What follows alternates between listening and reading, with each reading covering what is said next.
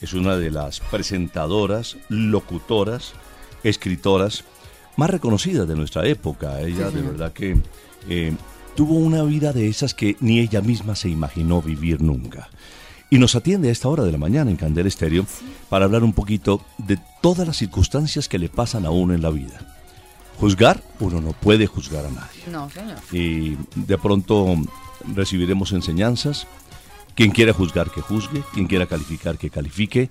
Pero para nosotros es establecer contacto con una colega de hace muchos años, con quien tuve la oportunidad, fíjese, Carito, de presentar, incluso con mi señora, con Alma Rocío, el reinado nacional del bambuco para Jegar Televisión hace muchos años.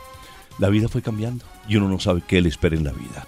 Cosas buenas, cosas malas, uno toma decisiones de las que se arrepiente o no se arrepiente, a veces forzado, a veces no forzado, pero Virginia tiene un mundo impresionante, un libro extraordinario y un reconocimiento cinematográfico que ha generado toda suerte de comentarios, porque es que además su libro hoy es llevado al séptimo arte y es protagonizado por dos figuras impresionantes. Y esto, lógicamente, le ha, por lo menos muy reconocidas desde Hollywood, y esto le ha dado una trascendencia impresionante a su libro, Amando a Pablo, odiando a Escobar. Saludémosla y después, Carito, me cuenta la noticia de la piloto norteamericana. Sí, señor. Virginia, desde Bogotá, Colombia, para Candela Estéreo, gracias por recibirnos. Muy buenos días. Primero que todo, te felicito, William, por esta emisora que lo escuchan todos los días 1 millón de personas, la número 1 en Colombia desde hace 13 años. Y me encanta que sea una emisora independiente. Y para mí es un enorme, un honor que tú me quieras hacer esa entrevista de hoy después de esa presentación tan increíblemente generosa, porque además lo más importante es que mi libro ha sido traducido a 15 idiomas y en este año he dado más de 60 entrevistas a los medios más importantes de todo el mundo, los medios más importantes de España, de Italia, de Alemania, de Turquía, de Francia, de más o menos una docena de países, de los 15 que han sacado mi libro en sus respectivos idiomas. Entonces ha sido traducido a 15 idiomas y yo me siento muy orgullosa de ser el autor más traducido, traducido de todo Colombia después de García Márquez, obviamente. Entonces estoy muy contenta y ahora mi libro lo van a volver a salir para una nueva generación que seguramente no conocen la verdadera historia. Han visto seguramente películas y seriados y cosas, pero la verdadera historia está en mi libro Amando a Pablo, odiando a Escobar, y Planeta lo va a relanzar, creo que en esta semana, con una portada increíblemente bella, espectacular. Han hecho una edición absolutamente divina. Entonces estoy muy feliz y te confieso bastante orgullosa del éxito de mi primer libro, que además es apenas el primero de varios que tengo en este momento preparando. Quiero que nuestros oyentes, una gran cantidad de jóvenes que están entre los 20 y los 30 años, recuerden lo que sus padres escucharon y de pronto lo que muchos profesionales jóvenes escucharon en la radio y en la televisión colombiana, de una de las presentadoras de televisión más reconocida de todos los años, asociada, miembro de la Asociación Colombiana de Locutores y una de las mujeres más bellas de nuestra televisión. Carito, no sé si recuerda el profe, su famoso comercial de televisión. Sí, profe, ¿me recuerda, por favor? El profe de las medias con ese cruce de piernas de Richie. De la famosa Richie. No. ¿Ahora sí se acuerda, Carito? No era Richie, era Dilido. Profesor. Qué pena, Virginia, con nosotros, es que está viendo el comercial y se descontroló. Sí, es cierto, muy sexy. Competencia donde usaron una por allá, una mujercita, una modelita de pipiripao para anunciar la competencia. No, eso era Dilido, la número 1, y fui a hacer un comercial divino en Venecia y luego hice comerciales después en San Juan, otro en Cartagena, otro en Río de Janeiro. Fueron 5 comerciales, uno detrás del otro. Increíble. Fueron 5 y se convirtió seguramente en el comercial más famoso en toda la historia de Colombia. y las fotografías en la góndola en Venecia están en las fotos de mi libro, donde se puede ver esa elegancia y aquella belleza en esas imágenes de ese comercial. Fue espectacular. Esa es la parte de, porque realmente era la presentadora de mayor rating en nuestro país. Pero este comentario lo hago para que ustedes, quienes han tenido oportunidad de escucharla y quienes no la han escuchado, la recuerden en el aire. Buenas noches, soy Virginia Vallejo y estas son las principales informaciones del día de hoy. Tormenta en el Báltico. Se hunde un ferry con 1.000 pasajeros. Más de 800 muertos, solo 141 sobreviven. 42 cuerpos rescatados en las heladas aguas. Esta madrugada, con el mar aún enfurecido, helicópteros y barcos de todos los países del Báltico inspeccionaban el lugar del hundimiento del ferry Estonia. Se encontraron con la evidencia de una de las peores tragedias marítimas de la posguerra. El barco viajaba de Tallinn, capital de Estonia, a Estocolmo. En medio de una terrible tempestad que se desató entre Finlandia y Suecia, el barco comenzó a inclinarse hacia uno de sus lados. La voz de Virginia Vallejo, ahora sí. Este era noticiero 24 horas. La vocalización. ¿Qué noticiero era, Virginia? La entonación. No, eso, y lo hice también en inglés. Cuando tú te metes a buscar a Virginia Vallejo en YouTube con una chaqueta rosada, lo estoy presentando primero en inglés y después en español para presentárselo a un agente literario, a un agente artístico en Hollywood. El agente de Johnny Carson quería conocerme y quería que le llevarle pruebas de cómo presentaba noticias en inglés y en español. Escúcheme. Lo hice yo en un estudio, basado en la noticia del día, que era una tragedia espantosa. Se habían ahogado 800 personas, y lo hice primero en inglés, que tú lo puedes ver si por ejemplo te metes a mi website, a mi nuevo website que lo estoy estrenando, virginiavallejo.com. Escuchémoslo. Ahí puedes ver, por ejemplo, aquí lo tenemos, Virginia. Déjamelo escuchar, por favor. Among the survivors? No. Mr. Johansson, most of the bodies were frozen to death. How did you manage to stay alive for 6.5 hours in those temperatures? Oh my God. My God, you're a lucky and brave man. Thank you for sharing these memories with our audience, and we'll be back in a minute.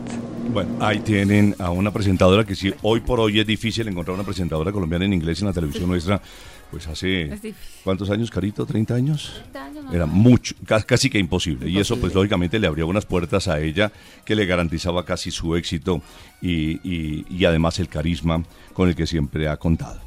Tú sabes que eso lo hice, eso me acuerdo que lo hice exactamente en 1994.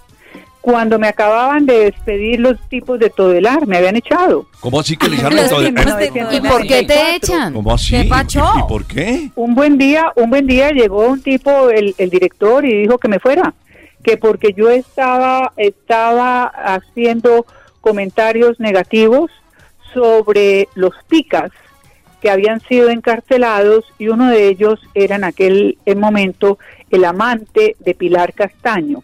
Los picas. Entonces, como yo había comentado el caso de los picas y también otros comentarios sobre Noemí Sanín, esas dos mujeres fueron a decir que me sacaran, y al parecer me sacaron. Entonces, por eso me fui a Los Ángeles. Una persona muy elegante de Nueva York que conocía a la gente artístico de Johnny Carson me refirió, y ahí fui esa grabación realmente. Esa supuesta entrevista nunca tuvo lugar. Era como si yo estuviera entrevistando a una persona. ¿Qué era lo que yo preguntaría y qué es lo que yo haría si estuviera enfrente a una persona que hubiera sido testigo de esa tragedia? Y me llevé eso para allá, para Los Ángeles. Eso fue en 1994. En octubre de 1994 lo grabé en un estudio en Bogotá. Acaba de suceder, Virginia, una noticia importante que tiene que ver básicamente con una piloto de una frialdad impresionante cuando pierde un motor. Admirable, de verdad. Carito, cuéntanos la noticia, porque yo quiero devolver en el tiempo a Virginia Vallejo y que ella presente a los oyentes de Candela esta noticia, traduciéndonos lógicamente lo que la charla entre el controlador aéreo y la piloto en inglés o en español, jefe, pues no, que no lo diga en español, que no lo diga en español, nos traduzca y nos presente la noticia. Entonces, primero... Déjame ver, ¿qué fue la noticia exactamente? Yo te la voy a decir. Carito, la frialdad. Cuéntame. La noticia es la frialdad de la piloto en el momento en que establece contacto con la torre de control y le dice que tiene una emergencia que le dé prelación para aterrizar porque ha perdido una parte del fuselaje de uno de los motores. Carito, dígame el nombre de la... ¿Cómo se llama okay. La piloto primero y cómo se llama la aerolínea? Ok, la piloto del avión de Southwest Airlines, cuya falla de motor en pleno vuelo mató a una pasajera, que ustedes recuerdan, es tratada en este momento como una heroína por sus nervios de acero y un perfecto aterrizaje de emergencia, esto en Filadelfia. Carito, que salvó 148 personas. Ella se llama, está valiente. Perdón, dame un segundo mientras anoto. ¿Cuántas personas era que iban exactamente? Ahí está la periodista pintada. Ahí está. Salvó a 148 pasajeros. 148. Y el nombre del nombre para presentar la noticia ya. Ella se llama Tammie Jo Shults. Espere, Tammie, un segundo. Tammie. Como Camila. Tammie, con T de tetero. Tammie Jo Shults. Jo Shults. Ella aterrizó de emergencia en Filadelfia. ¿Iba de dónde a dónde, Carito? Iba de Nueva York a Dallas. Correcto. A la altura de Filadelfia pierden. ¿Qué pasa? El motor izquierdo del avión 737 explotó en pleno vuelo. Unos 30 minutos tras el despegue. Ella tiene 56 años. Perfecto. Y es catalogada como la heroína. Otra vez, Cami, como si fuera Camila. No. Sí, señora. Como Camila. Como Camila. Tammie Jo Shults. Shults, ok. Y yo soy su jefe, Virginia, y yo soy el director del noticiero. Y lo vamos a presentar con nuestro extra porque tenemos una información de última hora para los oyentes de la familia Candela. Vamos a interrumpir nuestra programación porque lógicamente esta es una noticia de última hora que se acaba de presentar en los Estados Unidos y ahí tenemos nuestra representante. Atención Colombia, tenemos una noticia de última hora en los Estados Unidos de América. Un avión con más de 100 pasajeros por la... experiencia y la pericia de la piloto ha aterrizado de emergencia. Hay varios heridos, hay una persona muy grave. Y nuestra corresponsal en los Estados Unidos, Virginia Vallejo, nos da a conocer la información. Virginia, muy buenos días. ¿Qué fue lo que sucedió en Estados Unidos esta mañana? Muy buenos días. Felicitamos todo el mundo. El mundo entero está impresionado con el valor y la sangre fría de la piloto. La señora Tammie Jo Shults tiene 58 años. Ella, con la mayor tranquilidad, aterrizó un avión a pesar de que había perdido parte del fuselaje y iban 158 personas. Es impresionante el valor de esa señora y sobre todo la tranquilidad. Nosotros no estamos acostumbrados todavía a que las mujeres pilotos tengan esos actos heroicos. Uh-huh. Pero ahora, para el orgullo de todas las mujeres, podemos ver que una mujer hace lo mismo que un gran piloto americano, un hombre. Entiendo que tienes voces... Hay una cosa también muy interesante. Anoche estaba mirando la noticia en la cual entrevistaban al bombero que sacó a una mujer del avión, arriesgó su vida para sacarla y salvarle la vida. Y estaban llorando ayer el bombero, la esposa y la persona que iba viajando en el avión y lloraban los tres de la emoción de pensar cómo ese bombero también le salvó la vida. De manera que hay mucha gente muy heroica en el mundo y todo el mundo los americanos obviamente están muy orgullosos de tener una mujer piloto que le salvó la vida, creo que son 158 personas, ¿verdad? Es verdad, de verdad que... 158. Esta primicia... obviamente, lo importante es que todo parece indicar que no es un acto terrorista, no tiene nada que ver con terrorismo, que posiblemente fue una cosa gravísima. algo que parece de pronto el avión está muy viejo o fue alguna una cuestión crítica en la parte de los mecánicos, pero todo parece indicar que no tiene nada que ver con terrorismo. Qué bueno, pues esa es nuestra periodista Virginia Vallejo, a la que todo el mundo identificó. Qué voz la que tiene, ¿no? Y una voz además y un manejo, el y estilo, una facilidad de expresión, todo, como la conoció todo el país. Encantadora de oídos. Me gusta esa definición, Carito. Con el paso del tiempo, la vida de Virginia cambió. Y hay, yo diría, dos versiones acerca de la vida de Virginia Vallejo. Cuando se involucró con este señor Pablo Escobar, había personajes que decían, tan bobita, cómo se dejó llevar por el dinero, Dios mío. Esa era una primera versión de una mujer muy linda que todo lo tenía, reconocimiento, prestigio, políglota, escritora, modelo, bellísima. ¿Quién no quisiera estar con Virginia? Talentosa. Y talentosa. Otra versión donde la gente decía, pero, un momentico, no prejuzguen a Virginia, donde ella no acepte lo que ese tipo quiere es capaz de matarla. Son dos versiones que hoy tenemos la oportunidad de conocer exactamente qué fue lo que pasó. Cómo Virginia Vallejo, una mujer de tanto reconocimiento, termina con un hombre que a la postre fue reconocido como el sanguinario más importante de la época en el mundo entero. Como el patrón del mal. Como el patrón del mal. ¿Qué sucedió realmente, Virginia? ¿Cómo fue ese contacto? Él la llamó, le mandó a alguien, la buscó.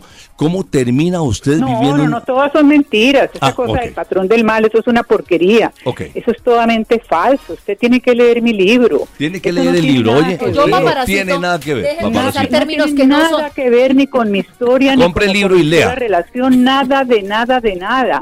La gente tiene que leer mi libro Amando a Pablo, odiando a Escobar, donde tú puedes ver cómo fue que llegué yo a la hacienda con mi novio, el sobrino del presidente, el hombre más guapo de Colombia, y con 12 o 14 amigos de personas, pues obviamente de mi misma categoría, de mi mismo nivel, una gente muy elegante, y nos invitaron, incluyendo los hijastros de Carlos Ardila Lülle, porque los niños de Aníbal, mi novio Aníbal Turbay, eran los padres de los niñitos. La exesposa de Aníbal se había casado con Carlos Ardila Lülle, y entonces los niñitos eran los padrastros de Carlos Ardila. Yo no llegué allá con una cantidad de unos hombres horrorosos, nada que ver. Yo llegué con ese grupo porque nos habían invitado a conocer un zoológico de un político que tenía una hacienda muy grande con un zoológico, y los niñitos estaban estudiando en Suiza, en Le Rosé, donde la gente más rica y elegante estudia allá, y estaban de vacaciones, y entonces Aníbal, como nos habían hecho esa invitación a través de un amigo común, entonces fuimos a conocer un zoológico y pasar un fin de semana en una hacienda. Pensábamos que era de un político, eso era todo. No tiene nada que ver con esas escenas que aparecen ni en seriados, ni en telenovelas, ni en nada de eso. Eso lo hicieron para convertirme a mí disque en la villana y a la mujer de Pablo Escobar en la buena, como en todas las telenovelas, la buena y la mala. Y como yo era una persona de la clase alta, era bella, era famosa y obviamente era inteligente, me convirtieron a mí en la villana, mientras a la otra como la santa y la bobita y la buena y el angelito, cuando es todo lo contrario. La mujer de Pablo Escobar está en este momento investigada por lavado de activos, y además ella y su hijo estuvieron en la cárcel en Argentina durante 18 meses por lavado de activos y falsos pasaportes, de manera que la inocente soy yo, no la mujer de Escobar. Pero obviamente ellos les dictan libros, los libros de ellos se los hacen en Semana. Un tipo Edgar Telle les escribe los libros a la familia para que escriban lo que ellos les conviene. Virginia, para que no contaran la relación de Pablo con los presidentes. Entonces, así es la historia, cómo comenzó la historia. Mi libro no tiene nada que ver con nada de lo que ustedes han mirado. Eso es completamente falso. Son inventos para convertir a Pablo Escobar en un ídolo, en un santo, en una cuestión perfectamente pura apología completamente. y convertirme a mí es que en la mala de la novela. Pero la historia es muy distinta y la historia comienza de una manera muy inocente y va a ser, de casualidad tú leíste mi libro cuando salió mi libro hace 12 años, 10 años o no. Paparacito, le está preguntando Virginia a propósito. No, yo dije la novela. Con razón. Él es un personaje. Ciérremele el micrófono, por favor. Él es un personaje. Dedíquese al humor usted. Dedíquese al humor y usted lea el libro, por favor, de Virginia. Hay que leer. Virginia, dos preguntitas. En primer lugar, ¿cómo termina vinculada sentimentalmente y cómo se separa de Pablo Escobar? Yo lo dejo en 1987, 6 años antes de su muerte. En los últimos 6 años, Pablo se convirtió en mi enemigo. Yo tenía de enemigo a Pablo, al cartel de Cali y a los Pepes. Ay, Dios mío. Es imposible que tuviera ningún contacto con Pablo en esos 6 años, porque los Pepes me hubieran cortado en pedacitos. Entonces yo nunca me fui para Alemania. Cooperé con las agencias antidrogas en Europa, me comprometí con un conde alemán, vivía allá, me iba a casar, iba a ser increíblemente feliz, y al enterarse Pablo de que yo me iba a casar y me iba a ir definitivamente para Colombia, empezó a amenazar a mi prometido y a mí. Pablo se convirtió en mi peor enemigo. Uy, no. Ay, Dios mío. Del amor a lo dicho. Así terminó, 6 años antes de su muerte. La relación termina cuando él me cuenta que va a usar dinamita para doblegar el Estado y que iba a empezar a usar a Cuba como trampolín. Y yo dije, hasta aquí llegamos. Él nunca perdonó que yo dejara para siempre porque él quería que yo fuera su biógrafo.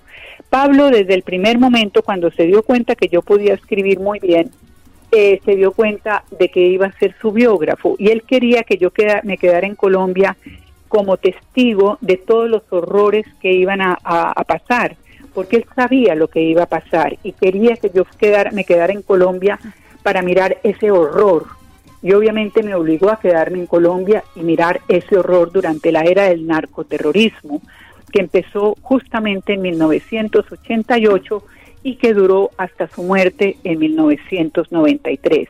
Por eso, en la parte final de mi libro, yo describo todos los horrores y cómo Pablo se convierte en un monstruo y en mi peor enemigo.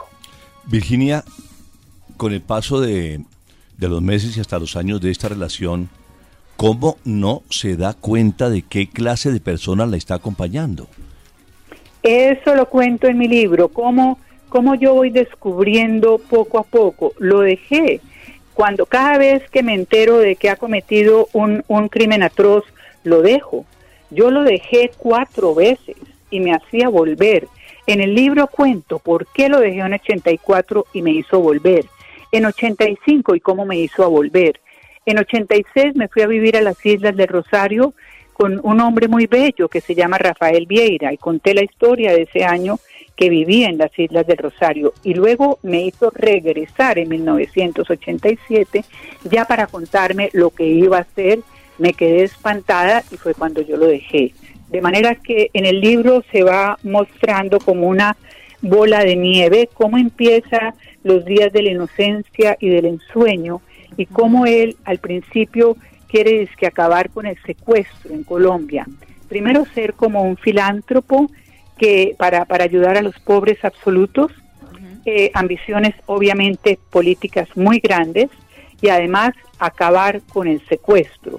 Entonces obviamente son todas esas cosas obviamente muy válidas, porque en aquella época había 3.000 secuestros anuales en Colombia, cada año 3.000 secuestros, y cuando yo veo que Pablo y su equipo van a acabar con el secuestro, pues obviamente todos estamos más o menos, estamos de acuerdo, porque era la plaga más grande en aquella época. Todos los capitales se iban para Miami, todos los ricos querían irse, querían cerrar las empresas, era un horror con el secuestro, y él empezó a combatir esa plaga. Virginia. Y obviamente yo lo compartía, ¿sí? Virginia, Después, bueno, ya sabemos que toda la historia está completísima y la verdad verdadera en Amando a Pablo, odiando a Escobar. Pero ¿qué ha pasado después de todo esto, Virginia? Muere Pablo Escobar y después nos enteramos, se supone que ya todo se tranquilizaría para Virginia Vallejo, pero finalmente le toca salir del país. ¿Por qué? Por las amenazas de Pablo, y de los Pepes, los Rodríguez Orejuela de Cali y Pablo, mejor dicho, no sabía cuál quería matarme, si el propio Pablo, si me casara con el conde, si los de Cali o si los Pepes. Me fui, gracias a Dios, con una beca de periodismo económico en Alemania, y ahí me quedé, y ahí fue donde vi nuevamente al amor de mi vida, que es y será siempre el amor de mi vida. Y después de eso, cuando se acabó mi carrera en radio y en televisión, empecé a trabajar en multinivel. Hice una organización gigantesca de multinivel, yo era la diamante, yo fui el primer diamante en multinivel en Colombia, en toda la historia de Colombia fue el primer diamante. Hice en 18, sí, entonces me dediqué a eso y bueno, después llegué aquí a Estados Unidos, aquí en un avión de la DEA, como ustedes saben, para testificar en los procesos criminales más grandes en la historia de Colombia, y fui testigo, y por eso todos aquellos que yo acusé en los casos, proceso toma de justicia, y en el proceso asesinato de Luis Carlos Galán, todos fueron condenados a 23 a 40 años, los militares y Santofimio, el general Massa. Todas las personas que yo había acusado fueron sentenciados a las condenas más serias y más grandes en toda la historia de Colombia.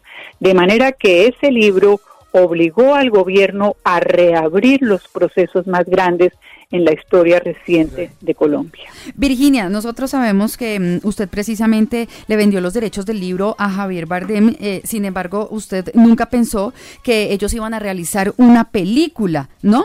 ¿Qué va a pasar de ahora en adelante luego de habernos enterado en un portal de internet que usted nunca tuvo un encuentro con Penélope Cruz, quien va a protagonizar y sería la persona que interpretaría a Virginia Vallejo? ¿Usted trató de comunicarse alguna vez con ella? ¿Pidió encontrarse, tener un contacto con Penélope Cruz? No, uno tiene que tener dignidad. Okay. Uno tiene que tener dignidad. Yo soy la autora y punto. Ella es una actriz, listo. Okay. Entonces yo no tengo que llamar a ninguna Penélope ni a ninguna actriz. Ellos fueron los que me pidieron que le coger los derechos. Uh-huh. Y en 2013, pues obviamente me reuní con Javier y con su socio de California. Para negociar los derechos, y luego en 2013 me llamaron a decirme que iban a hacer la película y que ya me dijo Javier que había dejado el cigarrillo para empezar a engordarse y que estaba listo para hacer la película en 2013. Yo pensaba que la película iba a estar listo para los Óscares de 2014, pero el tiempo pasó y nunca dijeron nada. Luego en el Festival de Cannes de 2015, Luc Besson, uno de los productores más importantes de Europa, anunciaron la película Loving Pablo, basado en mi libro Amando a Pablo, odiando a Escobar. Entonces el socio de Javier me llamó, feliz de la vida, porque Luc Besson ya había anunciado la película. Entonces yo dije, bueno, entonces ahora vamos en 3 años. Finalmente lo sacaron ahora, parece que lo sacaron apenas ahora, sí, casi 6 años después de que yo... hicimos esos acuerdos y lo están haciendo no Luc Besson, sino los primos de Juan Manuel Santos, mi peor enemigo. En uno de los portales en internet también dice que Virginia Vallejo se encuentra en este momento exiliada por culpa de los gobiernos de Álvaro Uribe y de Juan Manuel Santos. ¿Cómo es eso? Exacto. Acuérdense, lo primero, porque yo testifiqué, ofrecí mi testimonio en el caso contra Alberto Santofimio, a quien estaba en ese momento en el banquillo por posible complicidad en el asesinato de Luis Carlos Galán. Eso era en 2006. Yo le ofrecí eso al fiscal. Entonces, cuando se dieron cuenta que habían asesinado a los 23 testigos que había en ese caso, el gobierno de los Estados Unidos me salvaron la vida, me trajeron para acá para testificar contra en los procesos Palacio de Justicia, asesinato Galán y el caso contra los Rodríguez Orejuela. Entonces me trajeron para testificar y al final, pues obviamente todas las personas que están en esos procesos han recibido, como te decía antes, sentencias de 24 años en el caso de Santofimio, hasta algunos militares en el Palacio de Justicia, creo que hay unos que van hasta 40 años de condena por desaparición forzada de los detenidos después de la toma del Palacio de Justicia. Entonces, toda esa cosa del Palacio de Justicia y la relación de Pablo Escobar en todo ese esa cosa tan compleja está contada con detalle en mi libro, y por eso yo me convertí en un testigo clave en todos esos procesos. Virginia, en el libro usted señala López. Bueno, pregúntale. Ténganse todos, por favor. Pregunta Tolimio del Tolima. En el libro usted nombra al presidente López, al presidente Samper y al presidente Uribe. Pero claro, ¿por qué el presidente Juan Manuel Santos es su peor enemigo? Uf, Dios mío, porque primero que todo trataron de matarme ya. Cuando iba al consulado para testificar en el caso Galán, trataron de matarme, sobreviví un atentado y terminé en el hospital, y por eso es la razón más importante por la cual me dieron asilo político. Las amenazas de Semana y las amenazas de los distintos miembros de la familia Santos, que eran parte del gobierno de Álvaro Uribe, el vicepresidente Pacho Santos y el ministro de Defensa Juan Manuel Santos, me estaban atacando públicamente, lo mismo que el procurador Maya Villazón, Alfonso Gómez Méndez, Vargas Lleras, Noemí Sanín, todos salían a los medios de comunicación en Colombia y en España pidiendo que me deportaran para acusarme de los crímenes de Pablo Escobar y encarcelarme.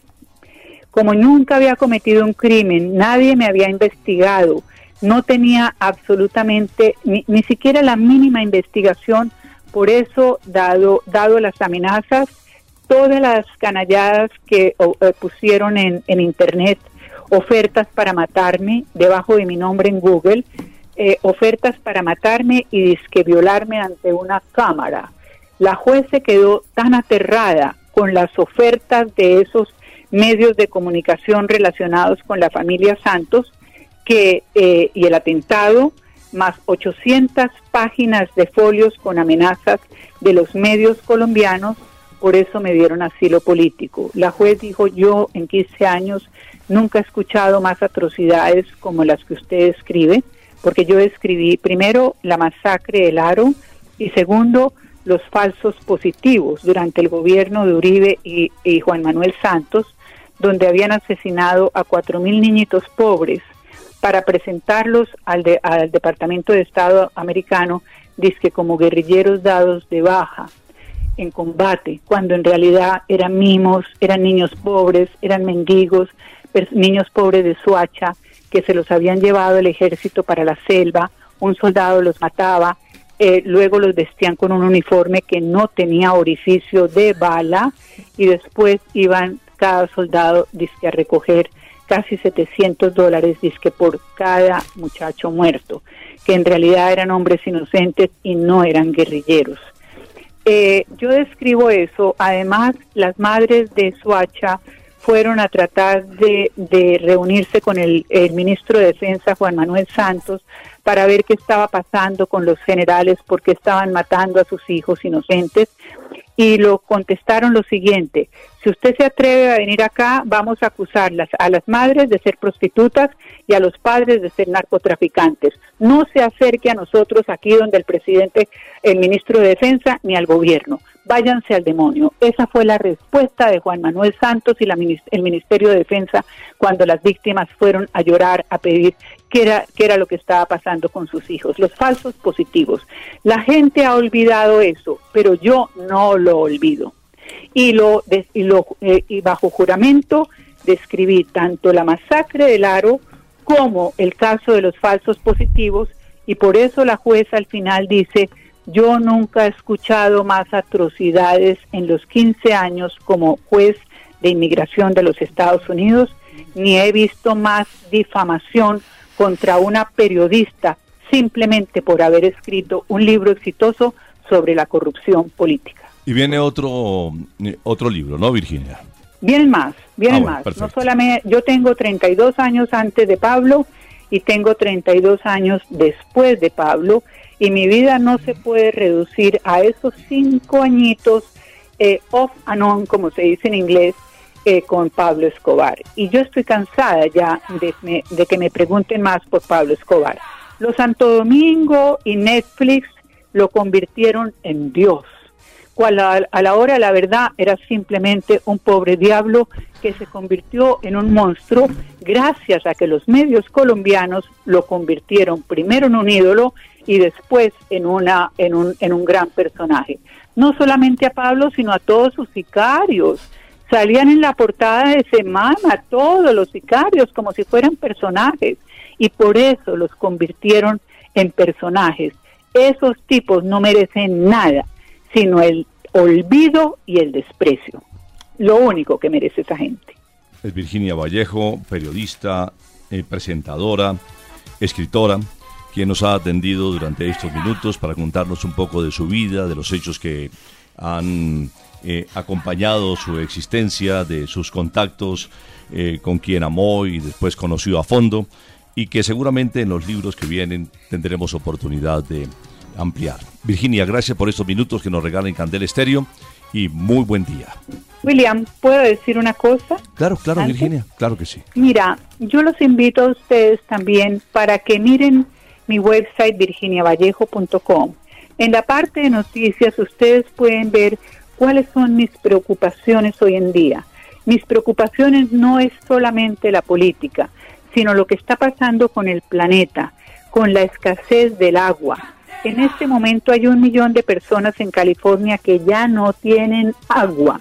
Hay gente que se están muriéndose de sed y la gente sigue teniendo hijos de manera irresponsable cuando el agua se va a acabar. También las predicciones de Hawking sobre lo que va a pasar con el planeta en 500 años. La otra preocupación, el maltrato animal. Una cosa impresionante, todavía no he puesto las noticias en mi website, pero es un horror cómo las organizaciones filantrópicas que se dedican a defender a los animales inermes. Entonces, esas son en este momento las cosas que me preocupan: el planeta, el agua, el maltrato animal. Y obviamente me gustaría también que subiera al poder un presidente, por fin, un presidente honesto, que no suba al poder a enriquecerse ni aplastar a ese pobre pueblo. Ojalá un tipo honesto, inspirado en el ideario de alguien como Jorge Eliezer Gaitán. ¿Y si hay un candidato? ¡Ay, que no, Tolinio! No. Bueno, pero última pregunta. A ver, allá, Dios mío. ¿Será que si hay un candidato de esas características, Virginia? Ay, le hizo Virginia el igual. No sé, lo único que le puedo decir en este momento es que hay unos candidatos muy respetables a quien yo realmente admiro profundamente, como por ejemplo el profesor Mocus, Claudia López, el senador Robledo y también al senador Petro. Ojalá que esas algún día pronto se pudieran juntar para hacer un gobierno modelo y sacar para siempre a esas dinastías que han manejado a Colombia durante 75, 80 años y que lo que han hecho es empobrecer a nuestro país y vender todos los derechos de los recursos, el petróleo, todo, incluso el agua, porque hace poco Juan Manuel Santos vendió el agua a Emiratos. Imagínate los acuíferos, el agua, los reservarios, los acuíferos nuestros se los vendió a uno de los países árabes que se están quedándose sin agua.